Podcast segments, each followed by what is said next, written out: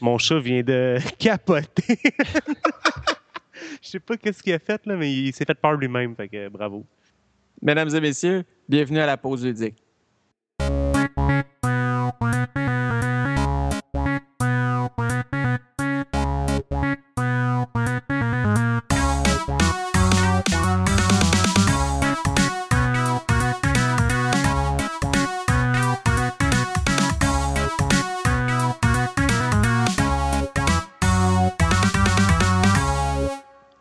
Et messieurs, et bienvenue à la pause ludique. Chers auditeurs, la pause ludique, l'émission, vous savez, où trois podcasteurs ont décidé de se sauver de leur show habituel, de se réunir et de faire une autre émission où on parle de choses vraiment importantes, euh, des, des choses qui peuvent marquer l'existence d'un être humain et aussi répondre aux grands mystères de la vie, comme par exemple, à l'époque, quand on soufflait dans nos cartouches de jeux vidéo pour qu'ils rentrent dans Nintendo, pourquoi ça marchait? Quel est le principe scientifique de souffler sur sa cassette? Mais là, les gars ils me regardent perplexes. Pour moi, je suis trop vieux pour vous autres. Avez-vous eu, les gars, des consoles avec des cassettes dedans? Certainement. Atari oui. 2600 en plus avec. euh, c'était quoi? C'était Frogger ou Chicken Run qu'il fallait que tu cours tu sur faisais-? Tu faisais pas ça quand elle marchait pas, tu sortais la cassette, on souffle dedans, on la remet, on la remet dedans, puis ça marche? Moi, je fais partie de ceux que mon père me sortait des Q-tips puis de l'alcool à friction. Dude, t'étais baller. C'était on en tué. l'argent, des Q-tips, là, on en lançait. C'était incroyable. Moi, je faisais ça, c'est la première fois que tu arrives chez un ami, puis tu le vois qui sort sa cassette, puis qui fait Pfff Tu dis Ah ben, je suis pas le seul à faire ça. Je voudrais vous saluer, messieurs. hein, euh, Vous les avez entendus, mes co-animateurs. André Paquet du, Ge- du Geek Collectif, pardon. Merci beaucoup. Merci beaucoup. Bonsoir à tous. Ou Et- bon, bon matin, là, tout dépendant. Oui, ben, dépendamment quand est-ce que les gens nous écoutent. Et Simon Pascal Decoste, du Grand Cru des podcasts et des péteux de brou. Yes, sir. Salut. Salut, ça va bien? Ça va bien? Moi, c'est le soir euh, seulement ici. Fait que bonsoir. On n'écoute pas de podcast dans le jour chez Non, vous. non, non, non. hey. C'est une affaire de soir, les podcasts. hein. Certes. C'est un- c'est une affaire de char, mais en tout cas. Oh, ah ouais, OK. Alors, à la, pause, à la pause ludique, comme vous le savez, on fait des sujets, on en discute pendant 10 minutes. Des sujets qui nous viennent, on espère, des auditeurs. Mais quand on manque de sujets, ou comme là en ce moment, on lance le show, on pige un peu dans notre banque personnelle qu'on a fait avec nos amis, avec nos connaissances. Et c'est ce qu'on va faire avec le premier sujet aujourd'hui. Les gars, on va y aller en musique. J'aimerais ça savoir, est-ce qu'il y a des groupes de musique, des artistes euh, musicaux que vous aimez, que vous écoutez et qui n'ont pas la, la reconnaissance qu'ils devraient? En gros, y a-t-il des artistes que vous pensez qu'ils devraient donc être plus populaires que ça, puis ils le sont pas? Parce qu'ils jouent pas à radio, parce qu'ils ont pas assez de publicité ou whatever. Donc, quel est votre plus underrated artiste, un artiste que vous voudriez, vous voudriez faire connaître aux auditeurs? Si vous en avez. Euh, ben, je peux y aller, André. Je sais pas si tu avais quelque chose à dire, mais. euh, Je, te coupe, Je vais, je vais euh, m'acheter du temps, en fait. Merci beaucoup. Ouais, vas-y. Regarde, euh, personnellement, moi, j'ai j'ai grandi en écoutant euh, beaucoup de hip-hop. Euh, oui, Oui. c'est mon, c'est mon, mon péché mignon, je pense. Tu sais, que- ou, euh, en tout cas. Puis maintenant, j'ai j'ai checké d'autres d'autres genres de musique et qu'est-ce qui me fait triper dernièrement, c'est quelque chose de francophone. Donc, j'aurais jamais cru écouter du québécois francophone. Puis, c'est Jean Leloup qui est quand même très connu, mais que je trouve qu'en ce moment, il n'y a, y a- il y a rien qui se passe de son bord ou presque. Puis j'attends juste qu'il y ait euh, comme des gros événements ou quoi que ce soit. Il est sorti un CD euh, quoi, au mois de février, je pense, euh, 2015. Puis ça l'embine, tu sais. Je sais pas Mais- si. Ouais, vas-y. Ben moi, moi j'ai écouté beaucoup Jean Leloup. Je pense que la plupart des gens comme moi, le Jean Leloup, le trip a arrêté après l'album Les Fourmis. Ok, quatre, oui. quatre bons disques, Les Fourmis, puis après sa carrière a comme fait. Ouais, comme ses Et là, émotions. toi, ce- que tu me dis, tu penses que par la suite, ça vaut la peine d'être découvert. Tu aimerais qu'il continue d'avoir autant de succès? Ben, moi, qu'est-ce qui m'a fait accrocher, c'est son. J'ai jamais écouté avant de Jean Leloup, à part quand j'entendais ma mère en écouter quand j'avais 10 ans. Mais euh, dernièrement, c'est le nouvel album Paradis City qui m'a fait euh, euh, réaliser qu'il était talentueux. Puis justement, euh, après ça, j'ai regardé qu'est-ce qu'il faisait, euh, qu'est-ce qu'il a fait plus tôt dans sa carrière. Puis maintenant, ben, j'ai juste le goût d'aller le voir en spectacle. Puis il n'y a rien qui arrive. Puis on entend un peu à radio, mais c'est vrai que c'est pas tant underground. Mais moi, j'aime- j'aimerais ça là, en ce moment qu'il y ait quelque chose qui se passe avec lui. là. Mais c'est correct, la question, c'est pas méconnu, c'est qu'il devrait être encore plus, avoir encore plus de Ouais, succès. exact. Toi, tu Ouais. penses qu'il devrait avoir plus de succès, ce gars-là, qu'il en a actuellement? À mon avis, ben, puis pas, pas, pas que le monde apprécie sa musique, mais même lui-même, il n'a pas de l'air à, à réaliser l'ampleur qu'il a par rapport à, à sa popularité. Il a- Mhm. il a, l'air, euh, tu sais, il a, il a- pas de confiance en lui, puis il a- on dirait qu'il a, il a peur d'embarquer dans des projets ou quoi que ce soit, ou de se faire euh, aimer du public. C'est, je sais pas, là, mais je, je pense que de lui, euh, il devrait, il devrait se lancer dans des, dans, dans les tournées ou quoi que ce soit. là. OK. Euh, moi, je vais y aller d'un groupe. euh, En fait, j'en ai deux, mais le premier que je vais présenter, c'est un groupe qui est connu. Alors, c'est un groupe que vous allez, ça va sûrement vous dire quelque chose, c'est Metric. Je sais pas si. En fait, peut-être ou peut-être pas. Metric, c'est un groupe qui est rendu à leur quatrième album ou cinquième, mais les plus populaires, il y en a les trois derniers. C'est très, très bon ce qu'ils font. C'est un groupe canadien. Et ils sont connus, mais ils font encore des premières parties. Moi, la dernière fois que j'ai vu Metric, il est en première partie d'Imagine Dragons. Puis je les ai vus aussi au Cégep Montmorency l'été passé devant une gang d'étudiants. L'ampleur de la musique, la qualité de la musique que ce groupe l'a fait, il ne devrait pas faire des premières parties. Il devrait remplir le centre Molson, selon moi. Il devrait jouer à radio à, à la planche. Puis c'est pas normal que quand on dit aux gens, tu connais-tu Métrique, ils connaissent pas Métrique, mais genre, ils connaissent euh, des- ils connaissent Pitbull, par exemple, qui fait pas vraiment de la bonne musique. Je ne Mais- connais pas Métrique, donc Alors, euh, tu m'enverras un lien. Hein, euh, je partais Ben. Leur chanson, probablement, que tu as peut-être entendu à la radio, que tu sais pas que c'est eux, c'est Give Me Sympathy. Donc, c'est un peu le go-to. Mais il y a plusieurs chansons qu'ils ont faites. C'est de la haute qualité, c'est de la pop électronique. La voix d'Emily Haynes est très bonne. Quand elle fait du a cappella, donc des, des iTunes sessions ou des trucs, euh, des Spotify sessions, c'est toujours très bon. Et Metric sort un album en septembre. Là, on enregistre en septembre, il sort la semaine prochaine. Avec l'application, il y a une application métrique, tu peux l'écouter tout de suite. Au début, tu te dis, mon Dieu, c'est donc bien électronique, mais après une ou deux écoutes, tu es accroché. C'est vraiment très bon et je leur souhaite un succès plus grand que celui qu'ils ont en ce moment. Donc, Métrique, moi, c'est mon coup de cœur qui devrait donc faire plus de cash. Ils sont déjà à la radio en plus. euh? Ben, Donc, ils jouent quand même oui, des fois. ouais. Ils, sont connus, mais ils devraient l'être plus. Nice. André, Ben, as-tu c'est- quelqu'un? Ben, ben tu sais, ce qui est fucké un peu de ça, c'est qu'on on en avait parlé brièvement au collectif la dernière fois. Tu sais, dans un monde où les gens pensent que. euh, voyons. euh, le- le- le- comment je peux dire ça? Les gens ne, ne connaissent plus les guitaristes old school. Les gens ne connaissent plus nécessairement les. les- Tu sais, Paul McCartney, c'est le gars qui a fait de la guitare sur une tonne de Kanye. Là, fait que dans le fond, euh, tu sais, c'est- Ouais. ça, ça ressemble un peu à ça, mais en réalité, moi, il y a un, artiste qui s'appelle Bonobo, dans le fond, qui fait un peu du trip-hop. Il est venu à quelques reprises au Festival de jazz à Montréal. Bonobo, c'est ma musique, euh, c'est ma musique de détente, c'est ma musique, je vais faire à manger à la maison, c'est ma musique, je suis au bureau. Des petits beats euh, lounge, trip-hop, quand même cool. Euh, je recommande fortement l'album Black Sands et The North Borders, qui sont plus récents dans le fond. C'est très difficile à expliquer. C'est électro un peu, mais en, réalité, il va exploiter beaucoup d'instruments réels. Euh, il va prendre ses pop samples. Son dernier album, dans le fond, c'est un album live. Je l'ai pris en vinyle. C'est carrément ces tunes faites avec un orchestre, avec les vrais instruments, mais c'est une ambiance trip-hop live un peu.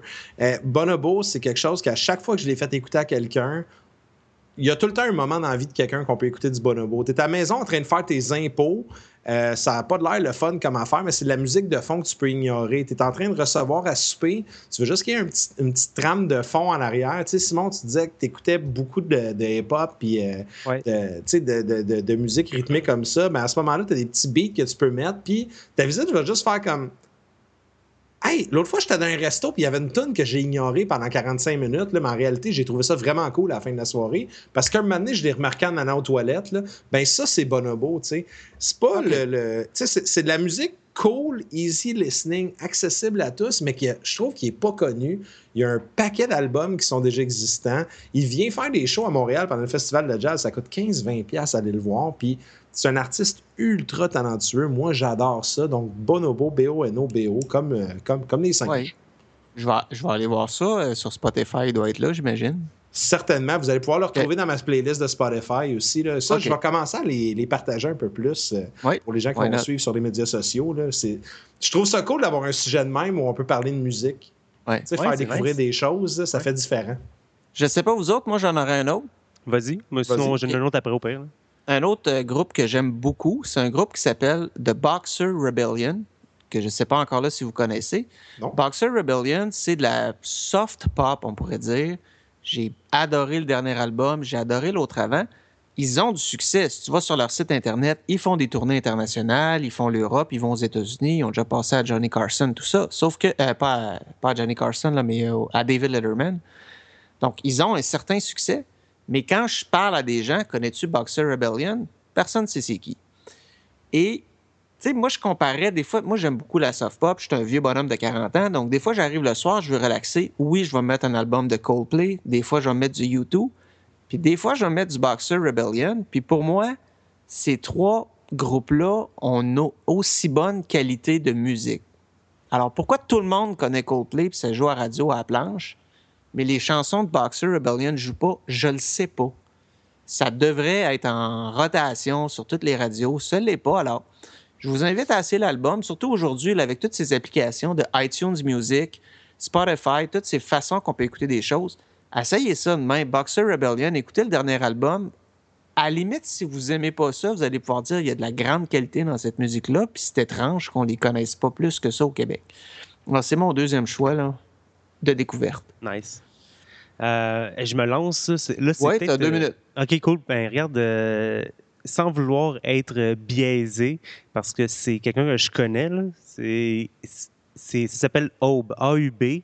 Je ne veux pas faire une shameless plug là, parce que c'est vraiment un groupe qui m'a fait capoter. C'est des, euh, du monde de Montréal. Ils ont fait, ils viennent de faire le festival de Chambly. Euh, c'est Chambly, non? Ça, c'est le festival de bière, ça.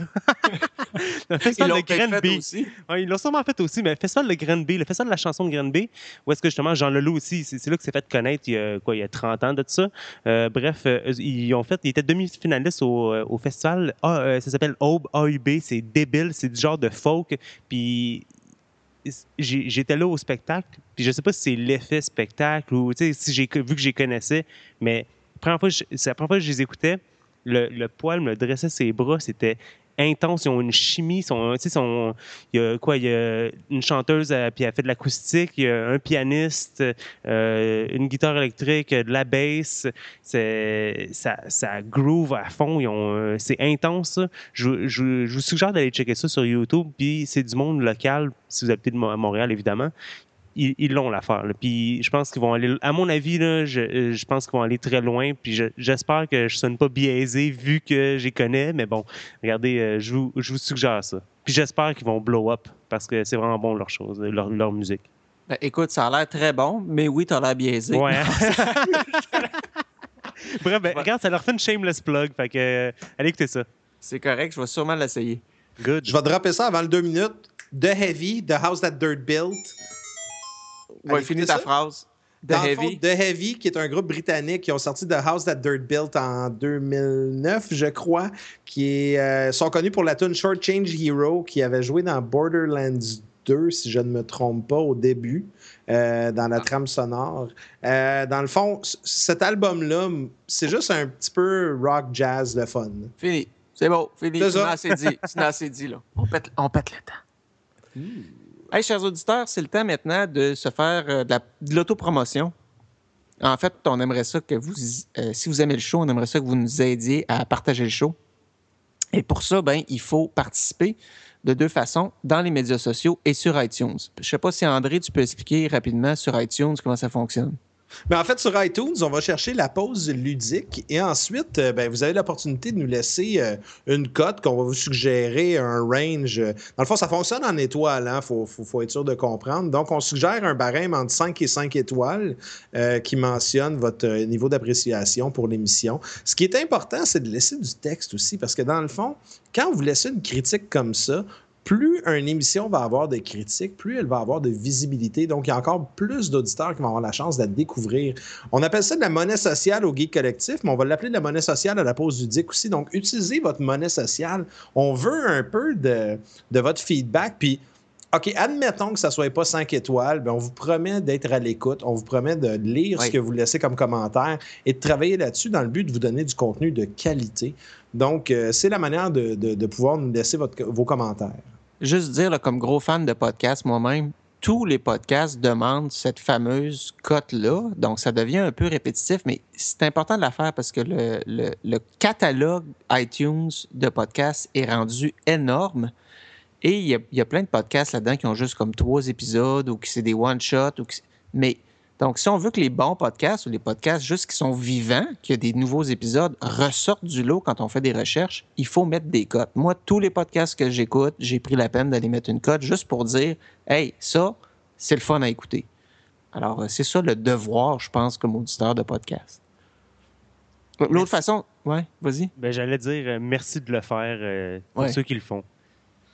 Et l'autre, l'autre façon bon, de nous aider, c'est sur Facebook, rapidement. C'est une question de partage, hein, Simon? Oui. Euh, allez sur euh, un certain réseau social qui s'appelle Facebook. Vous allez euh, voir, on a une page, ça s'appelle La Pause Ludique. Vous cliquez sur le petit icône J'aime, si vous aimez qu'est-ce qu'on fait, bien évidemment, et vous partagez soit la page, soit un face-à-face, -face, ou soit euh, un post qu'on fait pour une mise en ligne d'un épisode, ça va être très apprécié. Ça va nous faire un petit peu d'exposure et euh, on va l'apprécier, comme euh, le 5 étoiles sur iTunes. Oui. Vous pouvez aussi, quand vous faites le partage, n'hésitez pas à mettre une petite phrase. C'est pareil. Admettons, vous écoutez le dernier épisode, puis il vous fait rire, mais vous partagez, puis vous faites juste dire Moi, j'écoute ça, j'aime ça. Ça, moi, en tout cas, je sais que sur mon Facebook, quand j'ai plein de partages de 500 000 affaires, si la personne a pris la peine de me décrire ce que c'est, j'ai beaucoup plus tendance à le regarder. Ou sinon, vous pouvez y aller dans le totalement absurde en disant Jumanji était un excellent film, mais qu'en réalité, le lien est notre podcast. On appelle ça du clickbait dans l'industrie. Donc, ça, ça, marche aussi également. C'était un très bon film, je te ferai remarquer. Ben oui, j'ai eu du fun, moi, regarder ça. Tout le monde aime bon. les Jumanjis, comment? on a assez cabotiné, puis on va tout de suite passer au deuxième thème. Aujourd'hui, c'est un thème qui se rapporte un peu à ce que j'ai dit au début parce que c'est très court. On y va avec ça. Le thème, c'est votre première console de jeux vidéo. Ben, c'est très simple. Simon, tu es le plus jeune des trois, je pense. Je me oui. trompe-tu, là? Non? Oui, oui, oui. Ta première console, c'était quoi? Euh, Game Boy, le, le vieux, le, le, gros gris. Ouais. On, dit le classique. Il n'est pas vieux, il est ouais. classique. Okay? Il est vintage. le vintage, exact. Ouais. En fait, juste dans le temps que ça s'appelait un Game Boy, parce que maintenant, c'est un DS. Ben, c'est ça. Maintenant, ou un 3DS. Ou un 2DS. Ou un New 3DS. Ou un New 3DS XL. Puis toi, il était-tu couleur? Euh, non, c'est ça. C'était vraiment celui qui était monochrome. Là, euh, ouais. Okay. Puis sur ta TV, tu as eu quoi après si on parle de console euh, plus grosse? Super Nintendo avec Super Mario World, si je ne me trompe pas. Puis anecdote euh, euh, ouais, savoureuse oui. de moi qui avait quoi 8 ans, puis je m'en vais louer un, un, un, jeu au club vidéo. En même temps qu'on louait des jeux au club vidéo, oui, oui. On ça en loue encore. Ah oui, on inclut. Oui, oui. Ah ouais, Colin, hey, que j'essaie ça un jour, ça va me rappeler des ben, souvenirs. Quand tu auras des enfants puis qu'une cassette de jeu, ça vaut 70 Ouais, c'est vrai. Tu vrai. le loues deux jours, tu décides si tu l'achètes après. Ouais, c'est vrai. Euh, ok, bref, euh, anecdote rapide. Euh, je m'en vais, j'ai mon Super Nintendo chez mes grands-parents. Je veux louer un jeu. Je loue une cassette de Nintendo. Euh, elle rentre pas dans, dans la console. Je comprends pas pourquoi. Finalement, c'est la cassette du NES que j'avais louée. Mais tu sais, quand t'es quand tu as quoi, 7 ans, 8 ans, là, tu comprends pas qu'est-ce qui se passe. Là. Puis là, hey, j'étais tellement déçu. Là. On retourne au club vidéo. Ouais, ben ça rentre pas dans mon Super Nintendo. Mais, ah, c'est parce que t'as pas la, bon, la bonne console. Hey, ça m'a marqué à vie, ça. Là, puis... Tant que tu l'as pas, ça aurait pu être pire. T'aurais passé de la rentrée au marteau, tu sais. Ouais, là, hey, imagine, hein? Mais, euh, puis, euh, si je me rappelle bien, après, j'avais loué Super Metroid, que à 7-8 ans, je pense que j'étais trop jeune pour ça. J'ai, je me suis pas rendu très, très loin, euh, si je me rappelle bien. Hey, Super Metroid, que si je me souviens bien, dans le temps du secondaire, on buvait de la bière dans le garage d'un ami, puis on faisait le challenge de celui qui le finissait en dedans de deux heures Nice. pour voir Samus pas de soute. Puis ça, c'était comme notre highlight de la fin de semaine. Là, je, là, je t'écoute, André. Toi, tu as déjà dû faire Zelda 1, one shot, une seule vie. En fait, pas moi. J'ai vu des gens le faire. Euh, C'était attends, le trip, e- exploit de jeux vidéo dans le temps. J'ai déjà fini Blaster Master au NES, qui était quand même un, exploit selon moi. Mais euh, pour, pour renchérir un peu dans l'optique de la première console de jeux Ouais. vidéo, la première console de jeux vidéo que j'étais au courant que c'était une console de jeux vidéo, j'ai eu un Atari 2600 que mon père m'a laissé. Oui. OK. Euh, donc, on a commencé à jouer à ça. Mais j'ai également eu un ordinateur Tandy euh, qui venait avec un manuel d'in- d'instruction qui était de l'épaisseur d'un bottin des pages jaunes. Puis le, le Tandy, c'était un peu le jeu dont vous êtes le programmeur. Euh, Oui. Pour faire une référence au jeu dont vous êtes les héros, là, tu voulais jouer à Star Wars, ben là, il fallait que tu codes pendant à peu près 8 pages et demie de code pour avoir un jeu où tu tirais un X-Wing puis ça éclatait? Puis quand Mhm. tu le compilais, ça te disait que tu avais une erreur euh, à la ligne 44, puis tu avais Ok. 7 ans, puis tu ne catchais pas ce que ça faisait. Là, mais Juste en référence, là, tu parles-tu des petites disquettes, des floppy disks ou des cassettes avec ruban, là?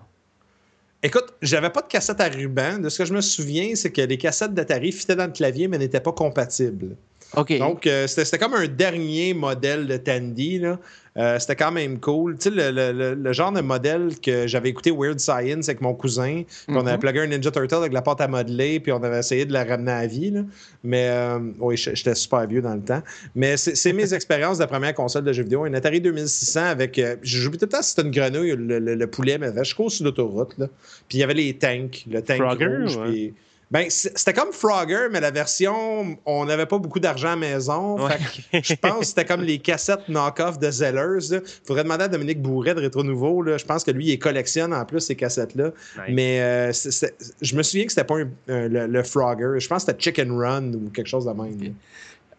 Euh, je vais avoir une question à vous poser, mais avant, bon, je vais présenter mes consoles moi aussi. C'est sûr qu'au niveau des ordinateurs, moi, on les a toutes passés parce que moi, j'ai vu l'arrivée de l'ordinateur. Donc, le, le Commodore 64, puis le Atari, puis toutes ces affaires-là. Puis oui, moi, j'ai mis des cassettes dans un magnétophone qui roule pendant une demi-heure avec le bruit pour jouer à Pong. Moi, j'ai connu ça. Puis une fois sur deux, le jeu, c'était Invasion Boot Error, où tout ton ordinateur se remplissait de boot error, puis tu recommençais. Mais si on parle de, vraiment de, de console, donc un appareil que tu mets des cassettes, ma première, c'était le Vectrex, Oh shit! qui est une antiquité, mais c'était à la mode quand ça sortit parce que tu n'avais pas besoin de la TV. C'était comme une petite télé qui vient. Ça avait l'air d'une. Prends une machine d'arcade, puis tu la mets dans une machine à miniaturiser, puis c'était sur le comptoir. Tu rentrais les cassettes dedans, c'était monochrome, fait que tu mettais un espèce d'écran, un filtre devant qui donnait de la couleur à ton jeu. Aller sur l'Internet voir des vidéos de Vectrex. Puis Ouais, ben- moi, ça a été ça, ma première console. Puis si, je me, si je ne m'abuse, mon frère l'a encore à Québec dans son garde-robe. Puis elle sort une fois de temps en temps. Wow. C'est une antiquité. Combien, combien Puis ça après- valait dans ce temps-là? Combien que ça se détaillait? ces- Ah, c'était pas cher, c'était comme 100 pièces, t'avais trois jeux. Mais tout de suite après, euh, à, à l'époque, les compétiteurs, c'était le petit Atari puis la ColecoVision, Mhm. où la manette ressemblait d'une manette de télé. Puis après, quand Nintendo est arrivé, tout le monde a switché au Nintendo. Là, t'as eu Nintendo, puis après ça, euh, Sega a sorti les siennes. Donc là, j'ai eu ma Nintendo, puis j'ai tout passé des Nintendo, puis je les ai toutes eues. Mais la première, pour moi, c'était le, Vect- le Vectrex. Mais là, j'en viens à ma deuxième question, si on a le temps. On a, oui, on a quatre minutes encore. De tabarouette, ouais. Moi, j'avais un Vectrex. Mais avant ça, mon, voisin avait un ColecoVision, puis le gars en face de chez nous, il avait l'Atari. Et là, c'était comment je vais faire pour me faire inviter chez le voisin pour jouer à sa ColecoVision? Puis évidemment, tout le monde.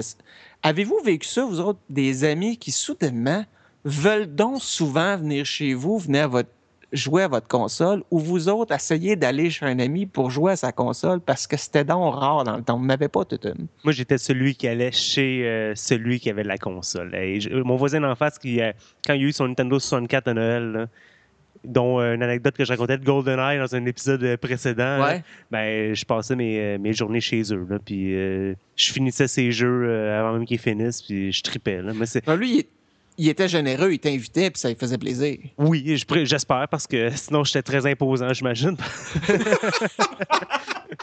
en tout cas, euh, désolé, euh, Jonathan, shout out, mais. euh, Moi, je me, je me souviens, tu sais, j'avais un cousin plus vieux que lui, il dépensait pas mal en jeux vidéo, tu sais.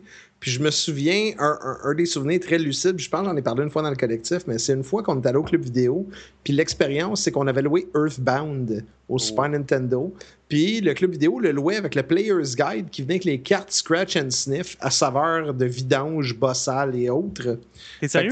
Ça existait, Oui, ça? ça, ça existait. Ben, en fait, c'est parce que les ennemis dans Earthbound, Oui, oui, oui. pour les gens qui s'en rappellent, tu te battais contre un New Age rétro hippie, euh, une pile de vomi puis une boîte de pizza passée date. Fait que les, les cartes Scratch and Sniff étaient là-dedans. Fait que, tu sais, moi, j'ai pas eu à me quêter un peu des bodies de gaming parce que mon cousin était comme Hey, en fait, semaine, viens à la maison, on va aller jouer des jeux. Puis là, on arrivait au club vidéo, puis lui, il travaillait, puis était un peu plus âgé, puis il était comme OK, là, on choisit trois ou quatre cassettes, puis en fin de semaine, on game.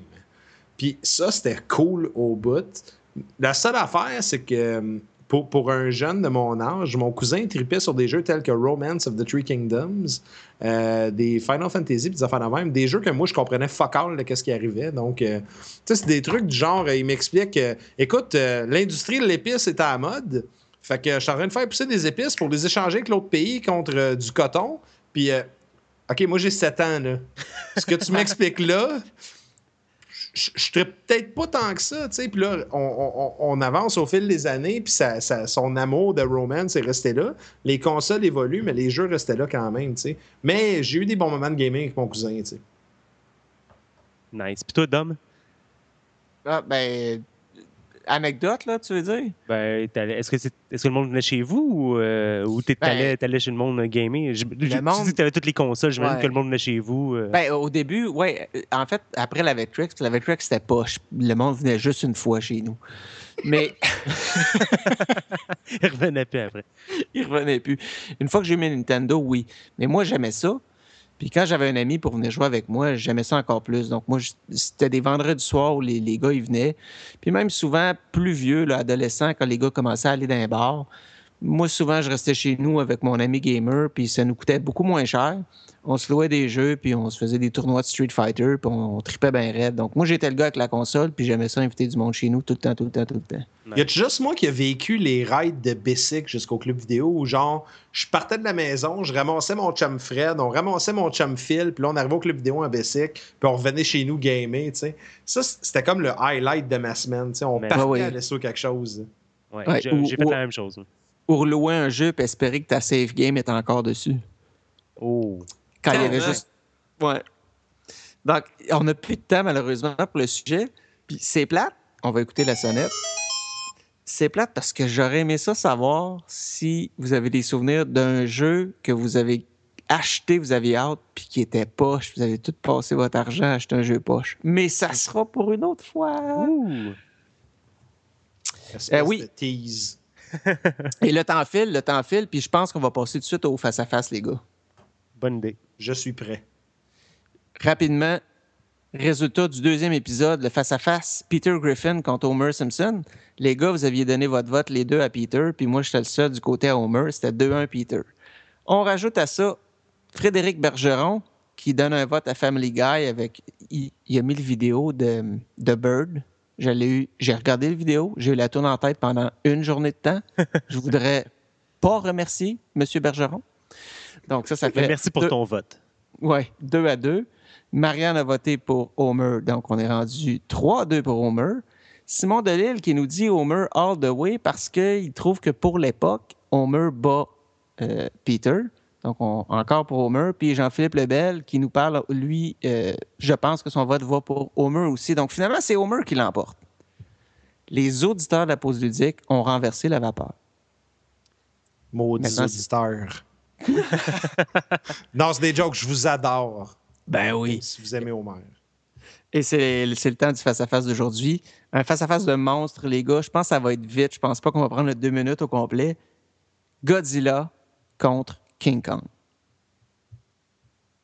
Donc, Godzilla. c'est parti. Deux minutes. Godzilla, André, dans- d'entrée de jeu. Godzilla. Go- OK, excuse. Est-ce que King Kong euh, crache du laser avec sa bouche? Non. Je dis juste ça de même. Euh, King Kong, Motra arriverait, puis King Kong il aurait peur, il grimperait, il se ferait tirer par des Ouais. avions, puis il tomberait en bas de building. Mm. Ouais, mais Godzilla, il y a un côté romantique à ce personnage-là. Il tombe en amour avec la petite madame. Puis, tu sais, tu vois pas Godzilla monter en haut de l'Empire State Building. Godzilla, il, il détruit l'Empire State Building. OK, je le défends, là, mais je, vais- je donne mon vote à Godzilla, moi aussi. Je fais l'avocat du diable. Godzilla all the way. J'allais sortir les lasers, moi, avec. Fait que je vais avec Godzilla. Il y a, il y a- il y a pas de chance, King Kong, là. C'est réglé. Là. Y a-tu quoi de plus mâle que Godzilla qui fait comme fuck ce pont-là, fuck ce building-là, euh, puis, puis il- Ouais. il, fait juste tout détruire, puis il, il s'en fout. Godzilla, là, c'est c'est son propre lui-même. Il, a pas, il, il, il doit pas rien à personne. là. Attends, Lui, le il ro- arrive, puis. euh, là, là, on casse la règle. Le robot des Power Rangers, là. Let's go. Qui, quand ils se métamorphent, quand ils se mettent tout ensemble. ok, le, le Megazord, Megazord contre Godzilla? Ouais, ouais, ouais. ouais. Là, j'ai, le droit de faire ça, Dom, là? Ou non? Ben non, mais Ah, de toute ok, façon, ouais. on a, regarde, c'est 3-0 C'est Godzilla, Godzilla. fait que là, on jase. là. On genre, c'est juste ça. Écoute, Megazord est, est un, est, est un concept intéressant, mais Godzilla, il est sacré de rein, ça. Ben moi, dessus, moi, je préfère Voltron tant que ça. Ah. Mais bon, Là, là, on jase. Homer Là, Simpson. on jase. Voltron, là. au- le, le reboot de Godzilla, vers la fin du film, quand il fait enfin les lasers, y a-tu juste moi qui ai fait wouhou dans le cinéma comme un épée qui a crié wow? Non, non, t'étais pas tout seul. Euh, vous souvenez-vous, avez-vous vu Godzilla 2000, la version japonaise de Godzilla où il se bat contre le Godzilla américain maintenant? T'as une petite tonne de Sum 41 qui embarque, puis Godzilla fait juste sacrer un coup de queue, puis le Godzilla américain il explose puis s'arrête là. Je pensais que tu allais me dire, il a sacré un coup de queue à Simple Plan. puis Je trouvais ça intéressant. À Sum Ah, de- 41. à Su- à Sum 41. Écoute, un ou l'autre. Godzilla finalement, là. Godzilla gagne. Ah ouais, on- Oui, nous autres, on l'a fait gagner 3-0.